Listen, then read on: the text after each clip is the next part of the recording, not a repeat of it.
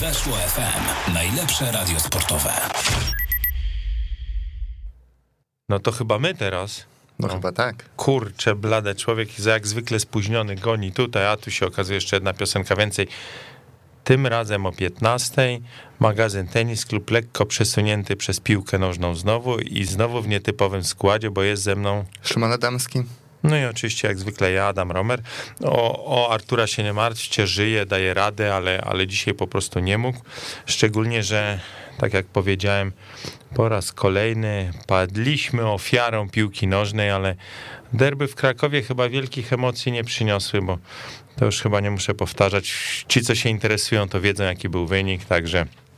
Ale już następne derby w weekend, także...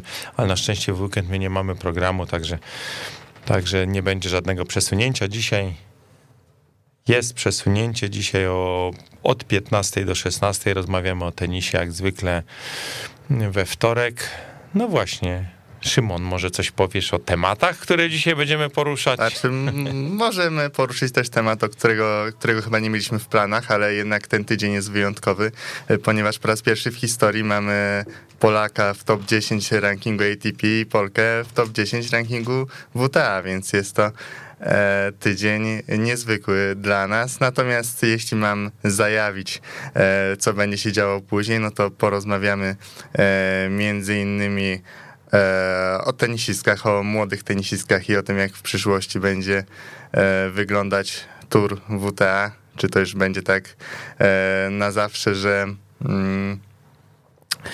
wybór mistrzyni wielkoszlemowej na początku będzie rzeczą niewykonalną i właściwie będzie 128 równorzędnych kandydatek, czy może jakaś zawodniczka wysunie się na czoło, no i będzie uznawana za taką faworytkę, przynajmniej na papierze. No to zobaczymy, rzeczywiście to ciekawa teza, którą postawiłeś, także będziemy rozmawiali, czy to rzeczywiście już tak jest, że Emma Raducanu i koleżanki będą teraz rządziły w światowym tenisie kobiecym. Pogadamy też z drugim naszym rozmówcą, no właśnie, bo jeszcze nie zdradziliśmy, kto będzie naszym rozmówcą, ale to za chwilę. Z drugim naszym rozmówcą porozmawiamy też troszkę o Billie Jean King Cup, czyli o czymś takim, co większość z nas jeszcze ciągle kojarzy pod nazwą Fed Cup, czyli drużynowe rozgrywki międzynarodowe, które rozpoczęły się właśnie w Pradze. I tak naprawdę to chyba dobrze, że Artura nie ma, bo Artur by zaraz coś powiedział o prezesie ITF-u Dawidzie Hagertym, ale dzisiaj o nim nie będziemy rozmawiali, ale jest pytanie, czy to jeszcze kogoś w ogóle interesuje. No, także takie dwa tematy mamy dzisiaj zarysowane, a tak naprawdę to chyba trzeba też wspomnieć o tym, co się dzieje w Paryżu. Tak, co się dzieje w Paryżu, no bo to interesujące ze względu na Huberta Hurkacza, który co prawda w Paryżu jeszcze nie zagrał, no ale liczymy na to, że wypadnie lepiej niż... Że zagra, no to chyba jest pewne. Natomiast mniej pewne jest to, czy wypadnie lepiej od Jannika Sinnera albo od Kaspra Ruda, a to by było bardzo cenne osiągnięcie, zważywszy na to, że już coraz mniej czasu na zbieranie punktów do rankingu Race, który z kolei będzie podstawą do kwalifikacji do turnieju tego finałowego ATP Finals. No chcielibyśmy tam zobaczyć Huberta Hurkacza, to byłaby taka gwarancja w zasadzie, że do turnieju w Miami, gdzie będzie bronił punktów, no to Hubert by pozostał wtedy w pierwszej dziesiątce, tak, no nie ma za bardzo innej możliwości. Jeśli by się zakwalifikował do ATP Finals, no to... No właśnie, ja muszę powiedzieć, że ja to już ogłosiłem na 90% prawie miesiąc temu, że on w tym final zagra i zaraz się okaże, że to takie było myślenie życzeniowe, bo mnie tak wyszło z wyliczeń, że tu już jest taka przewaga. A mnie trochę koledzy dziennikarze postponowali, że jednak jestem zbyt wielkim optymistą i powiem szczerze, im bliżej... Tak, wydarzenia, tym rzeczywiście mnie mina rzednie, bo trochę to tak wygląda, jakby Hubert robił wszystko, oczywiście tutaj proszę nas źle nie zrozumieć, ja sobie żartuję, ale jakby Hubert robił wszystko, by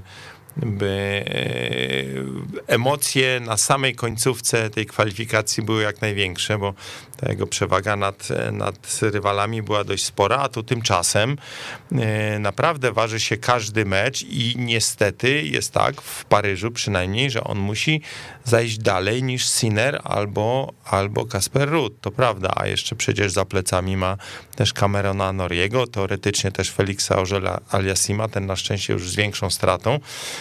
No, co prawda Félix Auger w gorszej formie.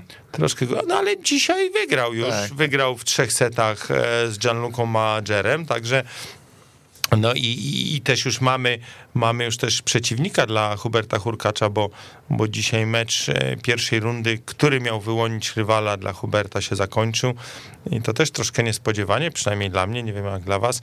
Tommy Paul wygrał z Janem Lenartem Sztrufem 6-3, 6-4, także Hubert będzie grał z Amerykaninem, a toczy się też cały czas mecz, który też dla nas jest nie bez znaczenia, bo ma wyłonić rywala dla Jannika Sinnera i Pierre Kerber wygrywa z Carlosem Alcarazem 7-6, 5-4.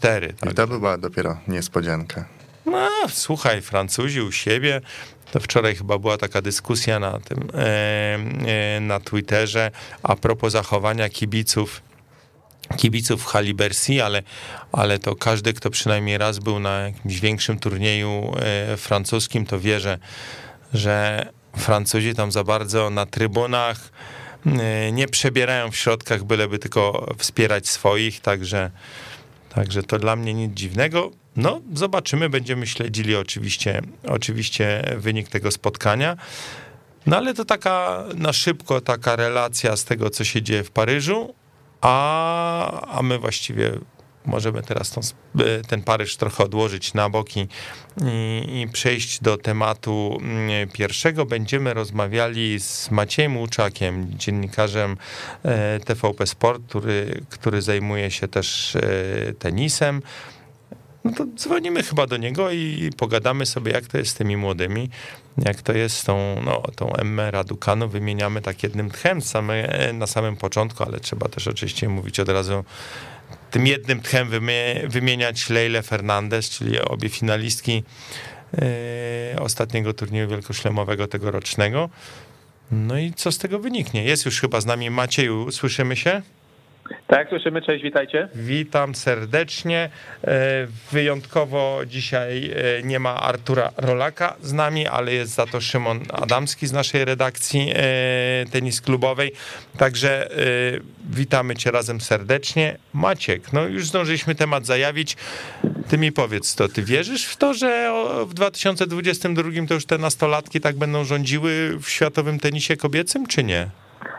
No nie bardzo, szczerze mówiąc. To jest chyba taki schemat dosyć utarty od dobrych paru lat, że to i młodzi zawodnicy w męskim tenisie i nastolatki, bo to jednak mówimy o dziewczynach młodszych niż u mężczyzn, mają wchodzić do tej światowej czołówki, mają wyganiać tych troszkę starszych. Natomiast no już nawet te pierwsze turnieje Emmy Raducanu po US Open wskazują, że to może być bardzo trudne, że jakby duża jest droga i różnica między zwycięstwem w jednym turnieju wielkoszlemowym, a potem umiejętnością utrzymania tego w dłuższej perspektywie. Tak się troszkę przygotowując do tej naszej rozmowy, posprawdzałem sobie ranking WTA, jak on teraz wygląda i tak próbowałem znaleźć odpowiedni wiek, taki, w którym większość tenisistek mniej więcej się znajduje i tak oczywiście to nie dotyczy każdej zawodniczki, ale myślę, że takie 23, 26, 7 lat to jest obecnie idealny wiek w kobiecym tenisie, kiedy właśnie te zawodniczki osiągają spore sukcesy, dlatego byłbym mocno sceptyczny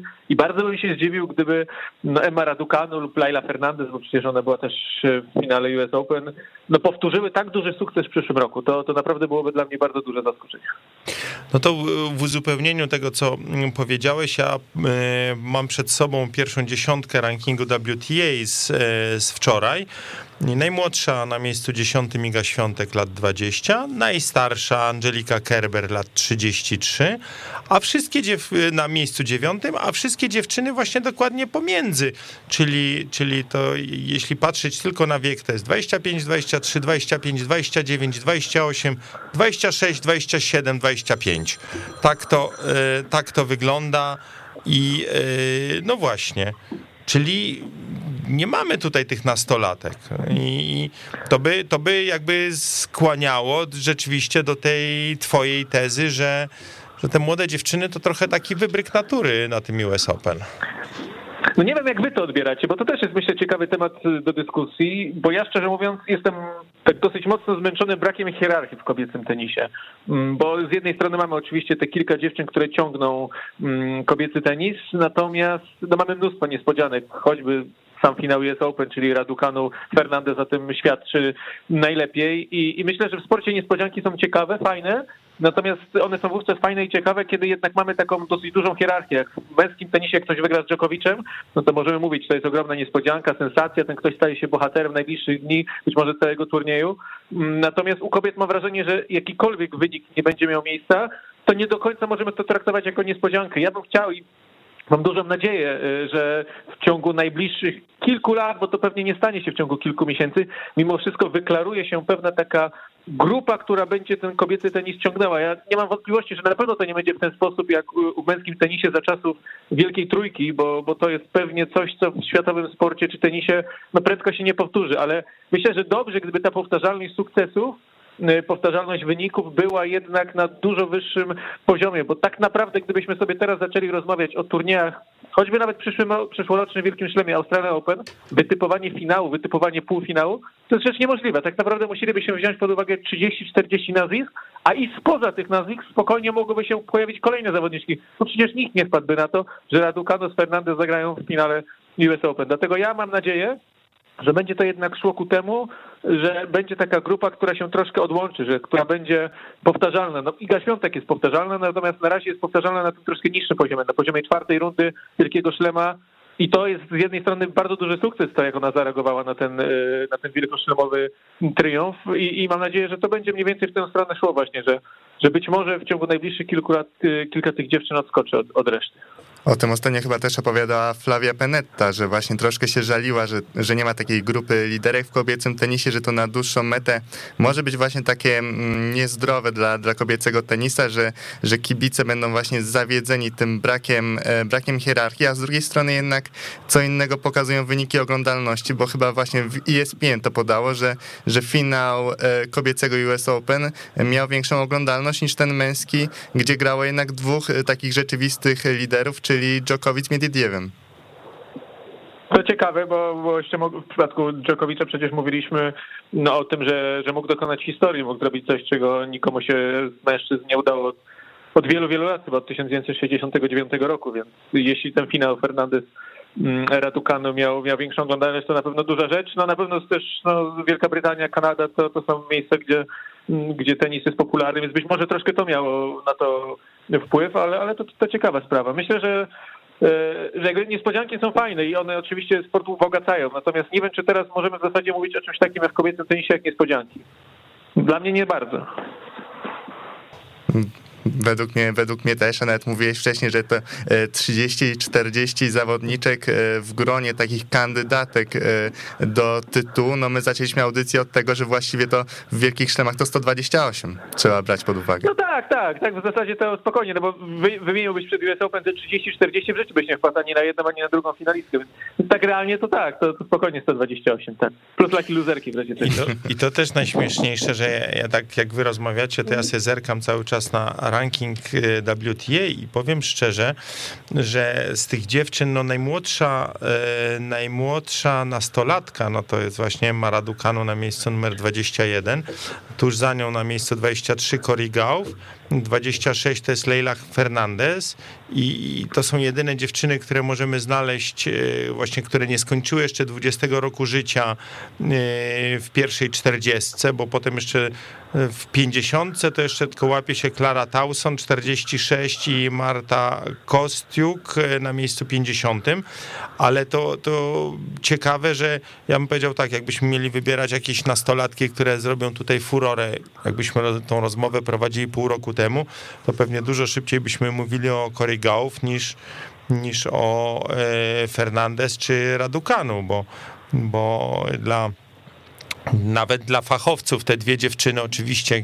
zdolne, młode, ale nie na to, by grać w finale wielkoszlemowym. No ale właśnie, ale to czy myślisz, że w związku z powyższym to nie może być takiej sytuacji, że te młode pójdą za ciosem i jednak choćby jeden wielkoszlemowy turniej w przyszłym roku wezmą? Bo ja tak się zastanawiam nad tym, czy to...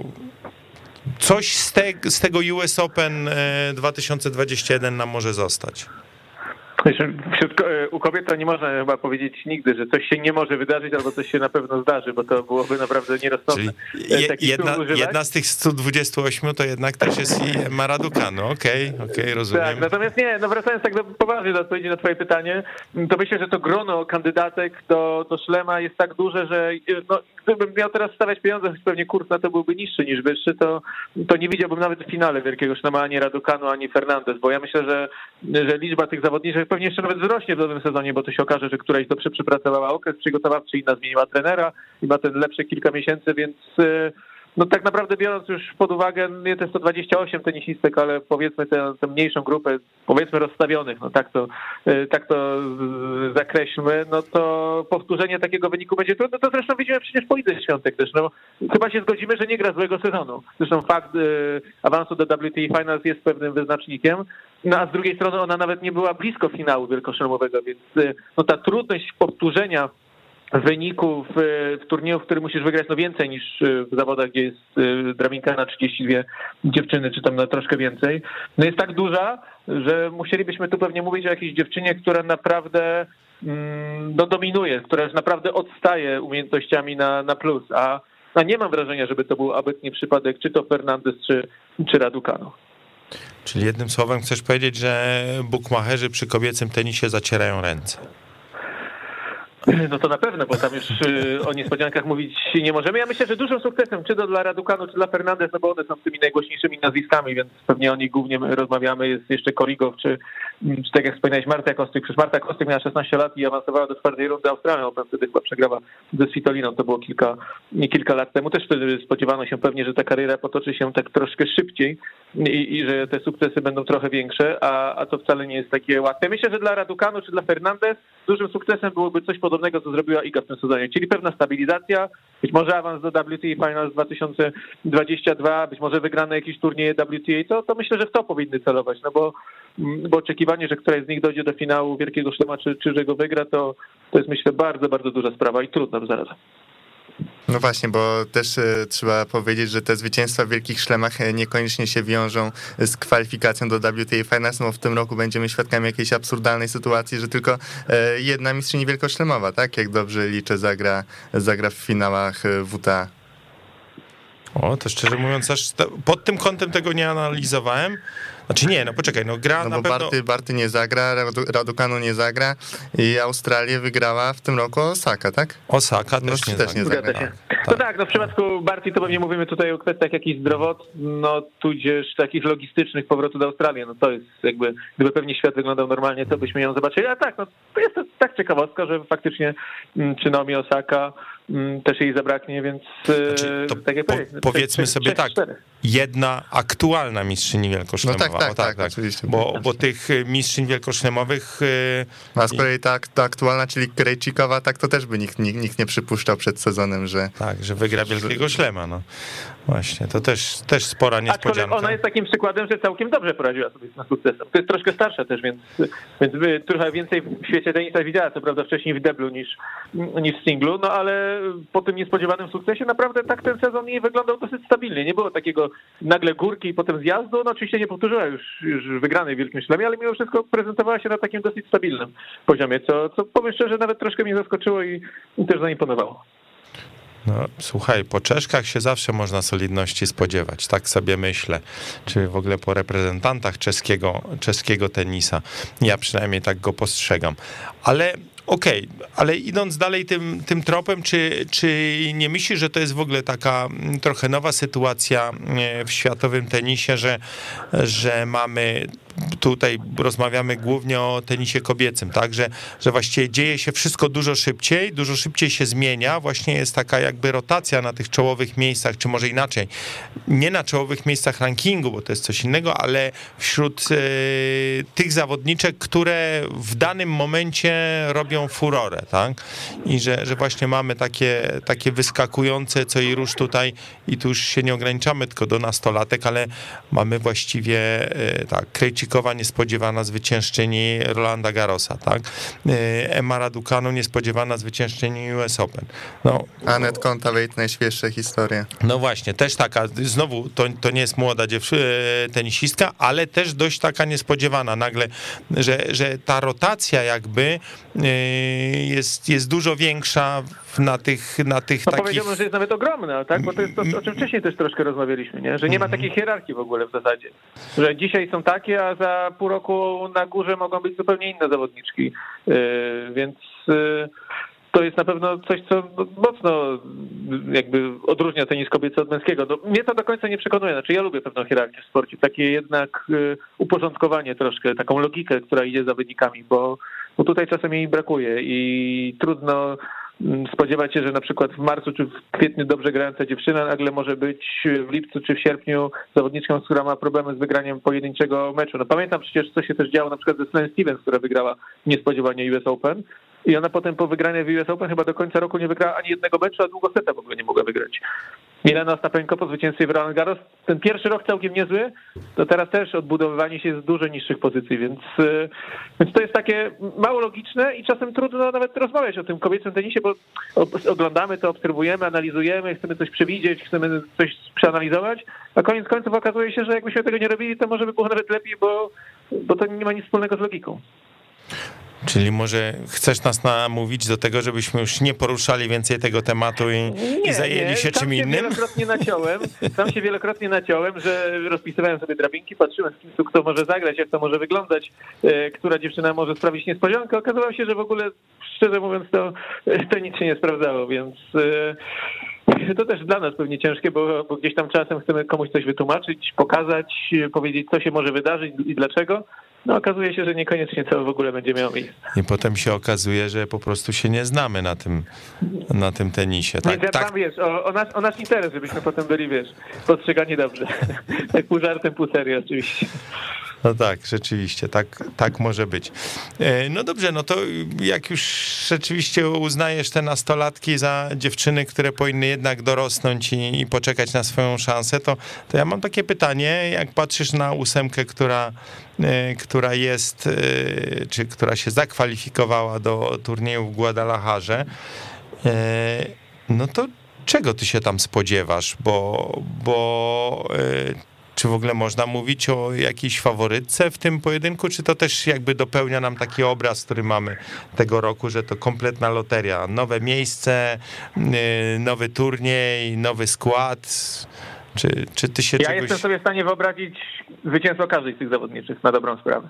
Oczywiście można je uporządkować pewnie w jakiejś takiej hierarchii głównych faworytek, takich, które zwycięstwo nas nie zdziwi, albo takie, no nie powiedziałbym nawet, że którejkolwiek może być niespodzianka. No oczywiście teoretycznie najniżej oceniana może powinna być Anett Kontaveit, która na ostatni moment zdobyła te kwalifikacje, ale z drugiej strony jest w fantastycznej formie, jest w rytmie, więc być może to jej pomoże. Różne drogi przecież wybrały też zawodniczki, tak Barbora Krejčíková gra w pucharze Billie Jean, Iga Świątek z kolei bardzo długa przerwa, długie przygotowania, Aryna Sabalenka to cały czas jest taka zawodniczka, która no szuka takiego wielkiego, spektakularnego sukcesu, a czasem przecież tak bywało, że WTA Finals dawały taki spektakularny, wielki sukces tym dziewczynom, które gdzieś tam w Wielkim Szlemie miały kłopoty, nie potrafiły wygrać, powiedzmy, Wielkiego Szlema będąc w czołówce. Elina Svitolina, Agnieszka Radwańska to są choćby dwa takie przykłady. To mnie dużo będzie zależało od tego, jak...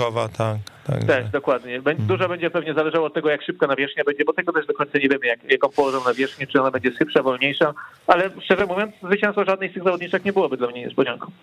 No ja się cały czas tylko zastanawiam, opowiedział mi ktoś ostatnio, no to akurat my wiemy, że będą specjalnie przygotowane piłki na ten turniej o trochę niższej kompresji, bo przecież ten turniej będzie grany po pierwsze na kortach otwartych, a po drugie na wysokości 1500 metrów w Guadalajarze i dla mnie to będzie właśnie kolejny argument za tym, że będzie to kompletna loteria, bo nie wiemy, jak te dziewczyny się do tej sytuacji przystosują.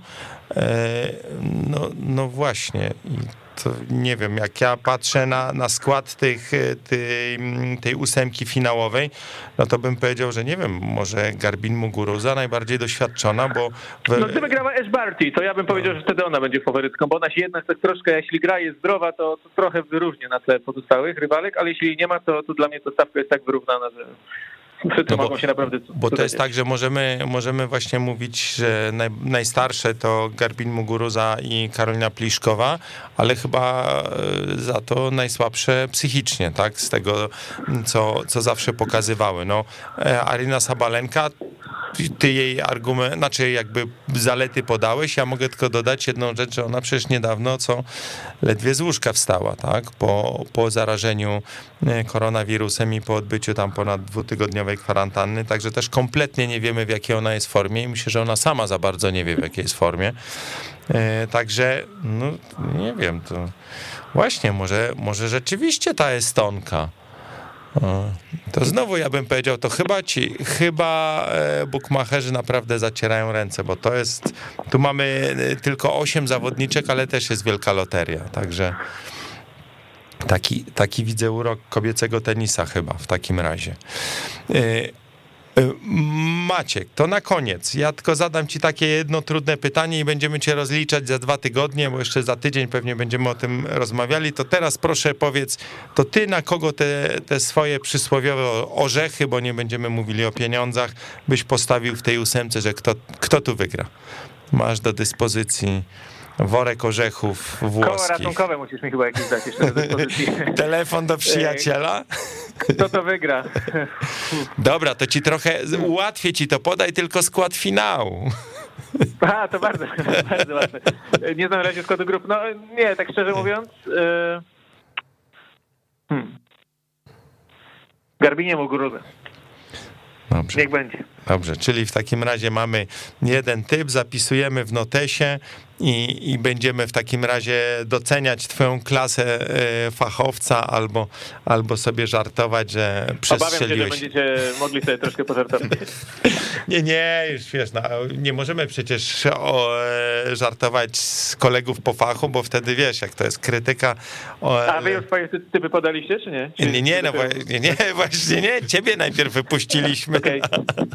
Także Maciek, bardzo ci dziękujemy. Dzięki wielkie. I no do usłyszenia, no bo na pewno będziemy się na fali Weszło FM słyszeć. Dzięki, do usłyszenia. Wszystkiego dobrego panowie. Pozdrawiam.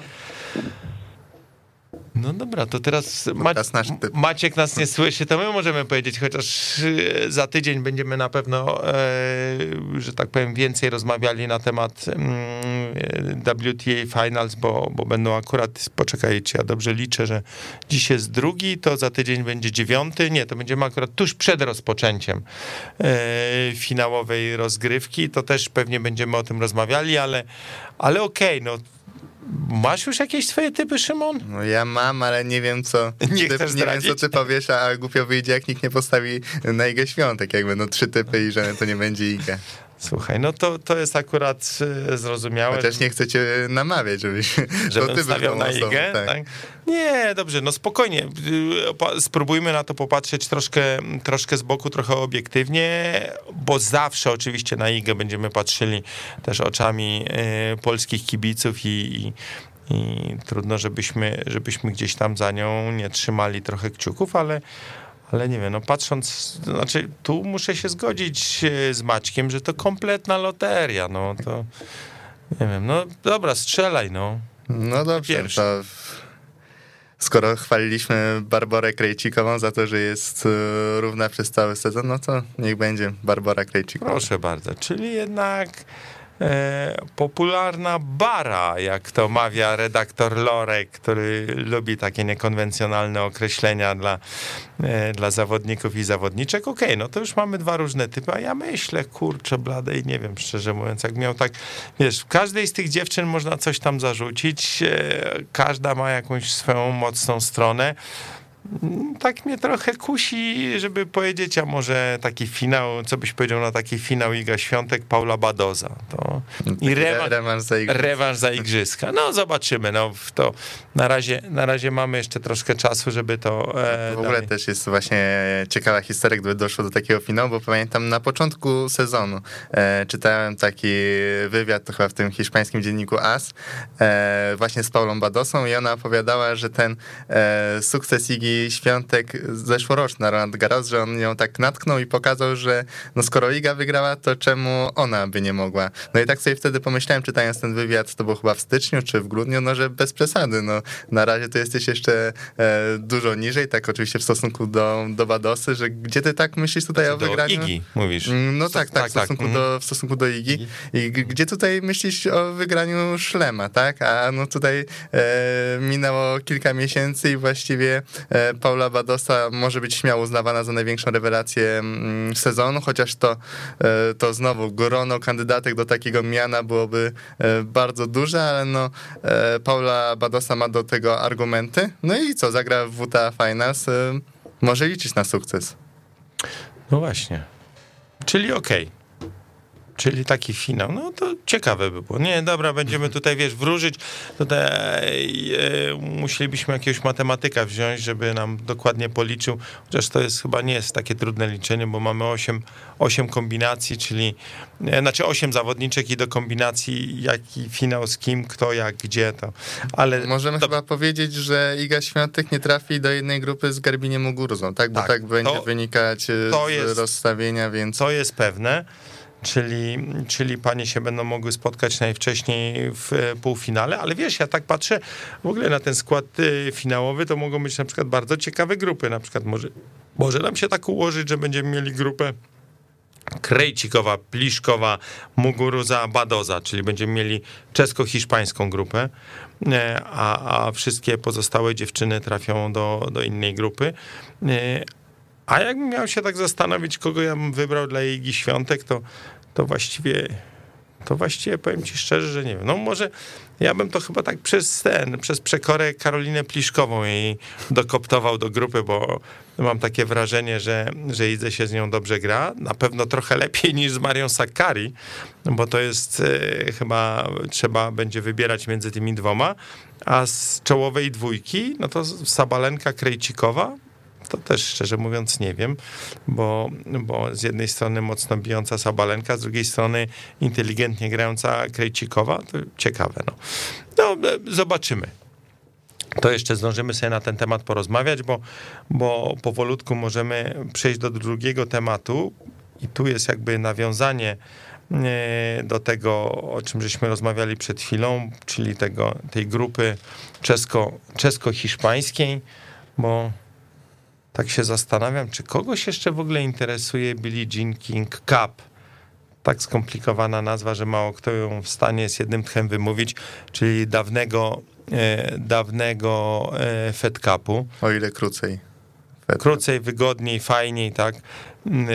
Który właśnie rozpoczął się 2 dni temu w czeskiej hali O2.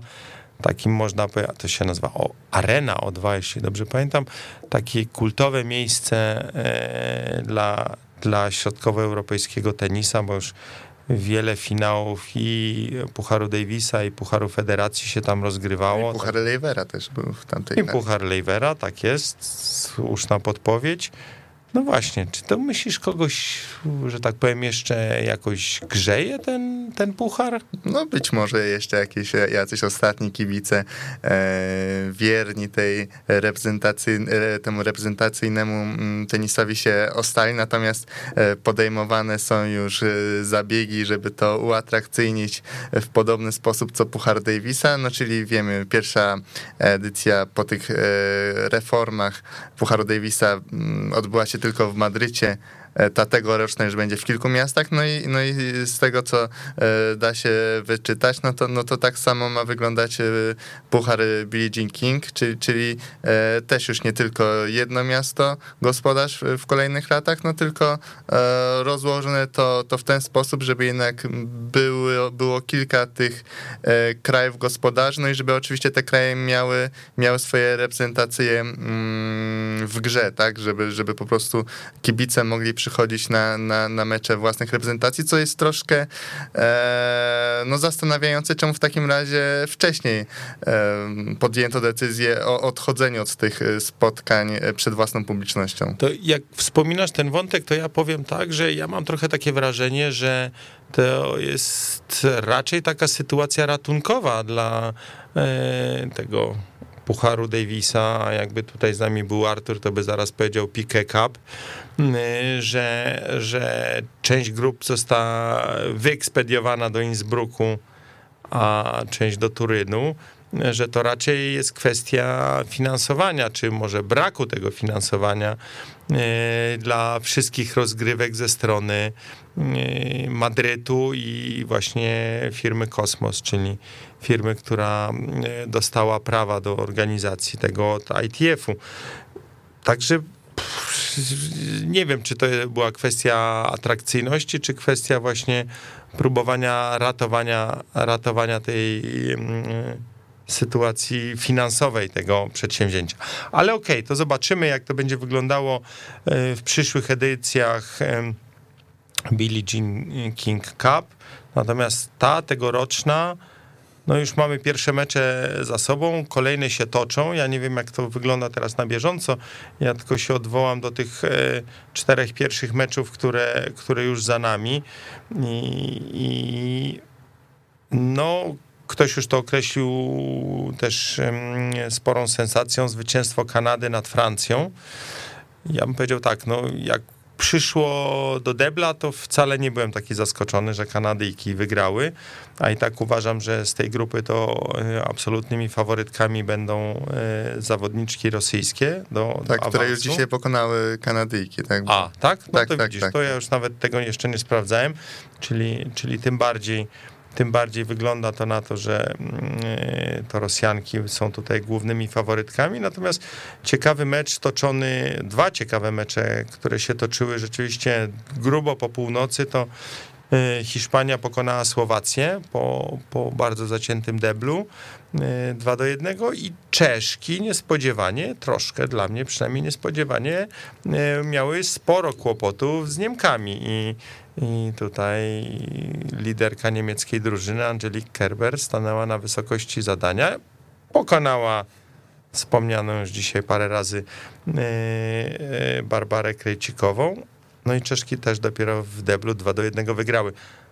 Ale jeszcze powiem tylko, że Andrea Petkowicz też w składzie Niemek, z tego co pamiętam, na konferencji prasowej powiedziała, że Czeszki to jest taki Bayern Monachium kobiecego tenisa, tylko w tym pierwszym meczu no chyba taki Bayern Monachium bez Lewandowskiego.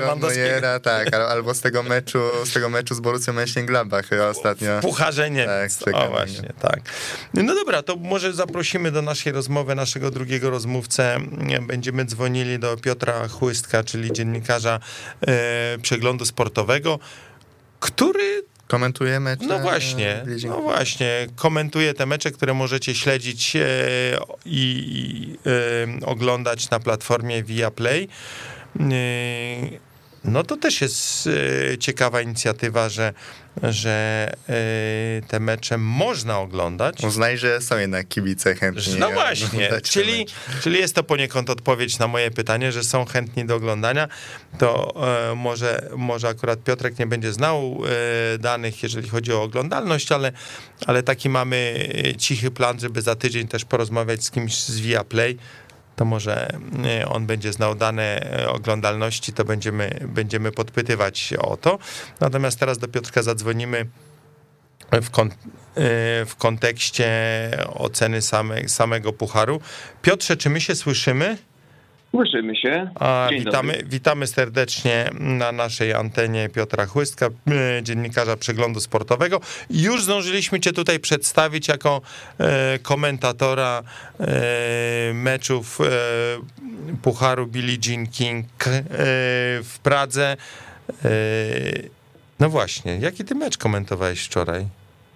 Wczoraj ja nie komentowałem, wczoraj Justyna Kostyra miała okazję komentować mecz Czeszek z Niemcami. Ja do akcji wkraczam jutro przy okazji starcia Francja-Rosja. Także tak się zaczyna ta przygoda w moim... Okej, no to będzie ostra walka o miejsce w półfinale chyba, bo tam jest... Szymon już właśnie przed chwilą zdradził, że Rosjanki pokonały Kanadyjki. Nie wiem co prawda w jakim stosunku, tak? Czy to będzie 3-0. A, no to jednym słowem Rosjankom wystarczy zdobycie jednego punktu, coś mi się tak wydaje. Poczekaj, to musielibyśmy szybko przeliczyć, ale... Tak, ale właśnie to twoje zachowanie przed sekundą przypomina mi o tym, dlaczego też ten turniej może być bliski polskiemu sercu, bo tutaj od pierwszej sekundy, od pierwszej piłki trzeba zacząć liczyć, a my jesteśmy specjalistami, liczenie małych punktów, kto kogo musi pokonać, żebyśmy jeszcze mieli szansę. I mimo że Polki nie grają, to jest tu bardzo polsko. I od początku ciekawie. No dobrze, no to jeżeli tak mówisz, to powiedz mi, czy, bo od tego zaczęliśmy i w tym kontekście też do ciebie dzwonimy, czy ten puchar to jeszcze kogoś interesuje? Myślę, że może z kolejnymi latami będzie interesował bardziej. No wiemy, że ta koncepcja zmiany systemu, zwłaszcza tych kluczowych rund Pucharu Davisa czy Pucharu Federacji, teraz Billie Jean King Cup, no nie przyniosła jakichś pozytywnych efektów, ale sportowcy może z czasem poczują głód takiej walki na chwałę kraju, bo od tego się generalnie odchodzi w różnych dyscyplinach. I jeśli zostanie utrzymany termin właśnie jesienny, będzie zazwyczaj to granie na korcie twardym, pod dachem. Nie będzie tej groźby, która często jest w przypadku Davisa czy Fed Cupu, że trzeba gdzieś jechać na drugi koniec świata, zmieniać nawierzchnię i tak dalej. To może to zainteresowanie wśród najlepszych zawodniczek z czasem takim turniejem wzrośnie. Nie jest on też inwazyjny, można wziąć więcej zawodniczek do singla, do debla. Niekoniecznie trzeba grać cały czas, są jakieś przerwy między meczami, więc nie skreślałbym tego projektu, to na pewno. No jednak są tu też ciekawe zawodniczki, są zawodniczki z drugiego szeregu, które albo próbują się odbudować, albo rosną. No wiemy, że w tym tenisie kobiecym to jest totalny banał, co powiem, ale tutaj zawodniczki nawet z trzeciego szeregu mogą zapewnić ciekawe widowisko i naprawdę to nie wyklucza czegoś interesującego na korcie. No zobacz, jak to jest spójne z tym, co jeszcze kilkanaście minut temu na naszej antenie mówił redaktor Maciej Łuczak, bo z nim rozmawialiśmy o nastolatkach i też mu opowiadał o pewnej loteryjności tego, co się dzieje, i że właściwie dziewczyny z dalszych miejsc też mogą osiągać niezłe wyniki. Słuchaj, nie słuchałem, przyznam szczerze, że nie słuchałem, Maciej nie umawialiśmy. Także... Spokojnie, nie ma problemu, będzie można nas odsłuchać, także nie ma problemu. Słuchaj, jak ja patrzę na składy zawodniczek, to nie wiem dlaczego, ale mam takie nieodparte wrażenie, że najbardziej znane to są chyba w niektórych ekipach, to są nazwiska kapitanów albo kapitanek. Nie wiem, jak to właściwie trzeba powiedzieć, no ale jak patrzę, że Australię prowadzi Alicja Molik, a Białoruś Tatsiana Putchek, to muszę powiedzieć, że Gdyby nie to, że do białoruskiej drużyny się załapała Aleksandra Sasnowicz, no tak, to chyba rzeczywiście Tatsiana Putchek byłaby absolutnie najbardziej znaną członkinią ekipy białoruskiej. Także no, tak muszę powiedzieć, to wygląda dosyć ciekawie. Też jak patrzę na przykład, nie wiem, na Amerykanki czy Słowaczki, już nie mówiąc o Francuskach, to rzeczywiście potwierdza mi się to, co powiedziałeś, że wiele jest tutaj dziewczyn, które próbuje się odbudować, tak? Bo mamy, nie wiem, choćby Coco Vandeweghe, mamy, nie wiem, Annę Karolinę Szmidlową, czy mamy też Karolinę Garcia u Francuzek. Tak, dziewczyny, które kiedyś już miały spore sukcesy w światowym tenisie, ale ostatnie miesiące, czy to co tu dużo mówić, nie należą raczej do nich. Także tak się cały czas zastanawiam, czy poza kibicami z tych 12 krajów, które grają aktualnie w Pradze, czy to jeszcze ktoś może śledzić? Czy myśli, że polski kibic rzeczywiście może się wciągnąć w oglądanie meczu, nie wiem, no akurat wczoraj. Czy liczenie punktów jest wystarczającą zachętą? O właśnie, o tak, dobrze, że mnie tutaj z tej sytuacji Szymon uratował. No to zależy też jaką przyjmiemy linię, tak, bo to jest tak jak w jednym programie piłkarskim, w jednej stacji kiedyś był taki punkt programu, że prowadząca stawiała tezę, jeden dziennikarz wśród zaproszonych musiał tej tezy bronić, a drugi musiał ją podważać. I jest to oczywiście także w przypadku tego turnieju, myślę, bardzo proste.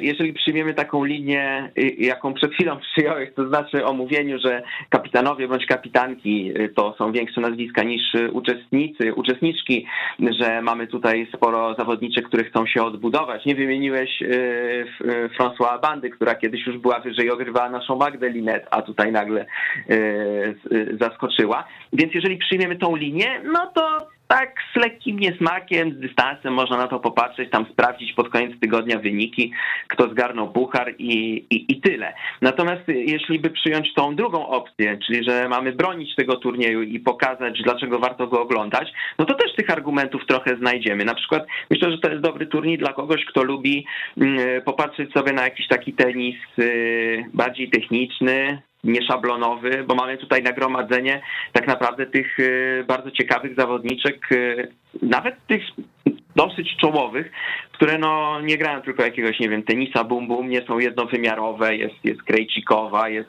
królowa skrótu, jak ją nazywam, czyli Wądruszowa, no jeszcze w drużynie czeskiej Siniakowa też potrafi zamieszać nawet w deblu, Kerber, bardzo mi się wczoraj podobała Juleni Mayer, więc tych zawodniczych, no w Szwajcarii przecież Belinda Bencic, Jill Teichmann z lewą ręką, też potrafi coś ciekawego wymyślić, nawet Sloane Stephens, która wygrywała szlema niekoniecznie tylko siłą, więc no, znajdzie się parę argumentów na pewno przemawiających za tym, że warto oglądać. Dla mnie właśnie między innymi ta technika, trochę tych zawodniczek, które potrafią sprawić, że każda akcja może być ciekawa. Ich trochę jest i ja będę się staram się patrzeć przede wszystkim na nie w tym turnieju. No patrz, no prawdziwy tenisowy freak wychodzi nam tutaj z kolegi Piotra, no. Nie, no bez przesady, wiadomo, że jakby wyszły na kort zawodniczki tam numer 5 w niektórych reprezentacjach, no to nie skusiłbym się, ale ponieważ wiemy, że one raczej przesiedzą ten turniej w tych boksach dla drużyn, a obejrzymy raczej te rakiety numer 1, 2, przyzwoite debliski, no to tak, to już chętniej można siadać przed ekranem. Powiem ci, że na potwierdzenie tego, co mówisz, właśnie spoglądam na wynik rozgrywanego aktualnie meczu w grupie B, czyli meczu między reprezentacją Australii a reprezentacją Belgii i powiem ci szczerze, wyniki są no zaskakujące dla mnie, bo Storm Sanders, to znana taka dziewczyna, ale znana właśnie takim tenisowym friką jak my chyba, pokonała Elise Mertens 3-6, 7-6, 6-0. Właśnie byłem zdziwiony, czemu Piotrek nie wymienił Elise Mertens, bo wiem, że to jedna z jego ulubionych tenisistek, ale przytoczyliśmy wyniki i już się domyślam czemu. Chyba cię troszkę zmartwiliśmy, a potem Daria Gawriłowa, czyli można powiedzieć taka Australika z odzysku, wygrała z Grete Minen 6-4, 1-6, 6-4, także Belgijki już poniosły porażkę. Teraz nie wiem, jak to będzie, czy będą grały debla, czy nie będą grały, to zobaczymy, ale to powiem ci szczerze, taki mecz zobaczyć Storm Sanders, Elise Mertens, jeszcze z takim wynikiem. No właśnie, jeszcze z takim wynikiem, tak. To jest dobre uzupełnienie. Chyba zagrają tego debla, bo tutaj każdy mecz, każdy punkt może mieć znaczenie. Tak mi się wydaje. Nie sprawdzałem jeszcze jakichś komunikatów. Szczególnie że Belgijki, to też trzeba powiedzieć, pierwszy mecz z Białorusią wygrały 2-1, także to się może liczyć. Czyli znowu liczenie. Elise Mertens, to chyba trzeba zagrać debla, bo deblistka przecież doskonała. Mistrzyni wielkoszlemowa i innych tam dużych turniejów razem z Aryną Sabalenką.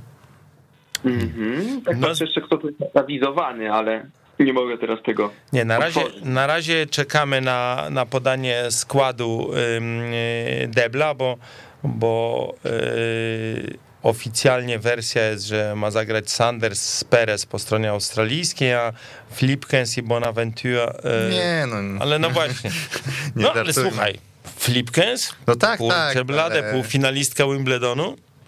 No dobrze, w każdym razie co to dużo mówić, zachęcasz nas, mocno nas zachęcasz do oglądania Billie Jean King Cup. To teraz jeszcze musisz nam jeszcze tylko jedną rzecz powiedzieć, to jak ty wkraczasz do akcji jutro, to kiedy, jak, gdzie to wiemy właściwie, przepraszam, to już mówiłem, Viaplay, ale o której będziesz komentował? Jutrzejszy ten mecz poranny, Rosja-Francja, on tam się zacznie trochę po godzinie 10:00, ale generalnie wszystkie mecze tego turnieju są do obejrzenia oczywiście w Viaplay, większość, spora część z polskim komentarzem będzie okraszona, także zapraszam. Godzina 10:00, pora taka średnia do rozpoczynania jakiejś walki o ogień, ale Francuski i Rosjanki nie mają innego wyjścia, więc od razu będą musiały ruszyć. A jeszcze taka refleksja mnie naszła, tak sobie rozmawiamy, patrzę na skład Rosjanek i w ogóle na to, co się dzieje ostatnio w kobiecym tenisie, jak to czasami warto docenić nieoczywiste turnieje. To też tak a propos tej poprzedniej wypowiedzi o Billie Jean King Cup. Pamiętacie przecież turniej, na którym chyba wszyscy byliśmy w Zielonej Górze, tam grupa pierwsza, strefa euroafrykańska, i się nagle okazuje, że mieliśmy tam Martę Kostyuk, która wtedy była w kryzysie, teraz odżyła, że Anett Kontaveit kryła się gdzieś tam w narożnikach zielonogórskiej hali, czytała książki i dzisiaj jest praktycznie gwiazdą numer 1 światowego turu. Rosjanki teraz na wielkie finały przyjechały w bardzo podobnym składzie, bo jest Ika Satkina i Pawluczenkowa, więc Pawluczenkowa, która zrobiła finał szlema. Jest kapitan Igor Andriejew, ten który prowadzi. Cały czas trzeba być czujnym, bo fajne wątki można gdzieś odnaleźć na każdym kroku. Nawet z takich turniejów, jak to się wydaje, a tam gwiazdy nie przyjechały z pierwszych stron gazet, to nie ma co tam do roboty, do śledzenia jednak. Czyli jakby ktoś chciał obejrzeć jednak kawałek dobrego tenisa w wykonaniu pań, to jeszcze szybko do pociągu do Pragi może wskoczyć i podjechać, bo ten turniej jeszcze chwilę potrwa, także jeśli dobrze pamiętam, finały są zaplanowane na niedzielę. Popraw mnie, jeśli powiedziałem coś złego. A poczekaj, to rzeczywiście może, żebyśmy nie wprowadzali tutaj naszych... Na 6. To 6 to kiedy? To sobota, tak. To rzeczywiście, to by znaczyło, że w sobotę, czyli... Hala jest bardzo, bardzo fajna, polecam. Miałem okazję tam kiedyś być na hokeju, to jest taka hala głównie słynąca z hokeja. Słuchaj, to ja miałem tam okazję być parę razy na tenisie, gdzie na ogół jak byłem, to zawsze Czesi wygrywali, bo wygrywali i z Hiszpanami, i z Niemkami, także generalnie zawsze się kończyło zwycięstwem tego, jak to Szymon powiedział, kobiecego Bayernu Monachium w tenisie. To mnie chyba 4 finały Fed Cupu już tam były i kilka innych meczów, także tego tenisa też rzeczywiście sporo, ale hokej number one, bo tam też 2 finały Mistrzostw Świata już były. w tym stuleciu. No proszę bardzo, to czego to człowiek się nie dowie z ust redaktora Chłystka. Piotrek, bardzo ci dziękujemy za wizytę, życzymy dobrego komentarza i przede wszystkim dobrego meczu, bo ale to chyba akurat o to się nie musisz martwić, bo Francja, Rosja to na pewno może być mecz ciekawy i w twoim imieniu zapraszamy jutro od 10:00 na Viaplay do śledzenia tego wydarzenia. A może nam się udało też parę osób zachęcić w ogóle do spojrzenia na rozgrywki Billie Jean King Cup, czyli dawnego Fed Cupu. Piotrze, no, dziękuję. Oby tak było, tak. Dziękuję. To jeszcze poczekaj, to jeszcze mam tak? Trudne pytanie, bo zadaliśmy to trudne pytanie też redaktorowi Łuczakowi, więc postawimy to pytanie też tobie. Masz tutaj maszyna losująca 8 nazwisk, które znasz, nie musimy wymieniać. Proszę nam tutaj podać, kto wygra turniej WTA Finals w Guadalajarze w przyszłym, za 1,5 tygodnia. Ulala. No właśnie. Dla ułatwienia możemy powiedzieć, możesz podać tylko skład finału. No nie wiem, może na fali entuzjazmu bym postawił na Kontaveit, bo to co wyprawia jest fantastyczne i bardzo dobrze się na nią patrzy. Oczywiście tenisowo, tak? I tak dalej, to zawsze warto podkreślić, żeby nie było niedomówień. I kto jeszcze do tego finału? Kurczę. I może inaczej, chciałbym, żeby tam może się znalazła też Paula Badosa i oczywiście życzę też jak najlepiej Idze Świątek, ale nie wiem, na razie nie wydaje mi się, żeby Iga, nie mam takiego czucia, żeby Iga dotarła aż tak daleko w tym turnieju. Jednym słowem mówiąc po jeździec, że tak powiem slangiem służewieckim, stawiasz na porządek Paula Badosa, Anett Kontaveit. Dobrze, zapisaliśmy. Tak, ale stawiam głównie z sympatii, z jakiegoś takiego docenienia ostatnich osiągnięć, nie jest to jakaś pogłębiona analiza. Dobrze, już się nie tłumacz, będziemy cię rozliczać potem z tego. Dobra, dziękujemy ci bardzo za wizytę u nas, do usłyszenia. Dziękuję bardzo, wszystkiego dobrego. Szymon. Twój typ, Adam. Mój, nie. Powiedziałeś finał Badosa, Świątek. Tak, aha, czyli to był już tak, typ, tak bym typował. A na koniec tylko już, bo rzeczywiście powoli musimy kończyć, ja podam tylko jedną właśnie miłą polską informację, bo dzisiaj wybierano, czy może inaczej, wybierać to pewnie wybierano wczoraj, ale dzisiaj podano dokładnie nowy skład Rady Zawodniczej WTA, czyli takiej, można powiedzieć, najwyższej reprezentacji zawodniczek zawodowych, i w tej na liście tych zawodniczek, to jest dokładnie chyba lista, jeśli dobrze pamiętam, 5 albo 6 nazwisk, znalazła się Magda Linet, została wybrana przez swoje koleżanki w skład tak zwanej właśnie Rady Zawodniczej. Więc gratulujemy Magdzie, to jest spore wyróżnienie. Poczekaj, bo zerkam. 1, 2, 3, 4, 5, 6, 7, 8. 8 nazwisk, ale to takie nazwiska jak Kazarenka, Stevens, Vekic, Konta, Mladenowicz, Linet, Dabrowski, czyli Dąbrowski i McHale. Także w dobrym gronie się Magda znalazła, będzie reprezentować teraz przez najbliższe 2 lata interesy zawodniczek w Radzie Zawodniczej WTA.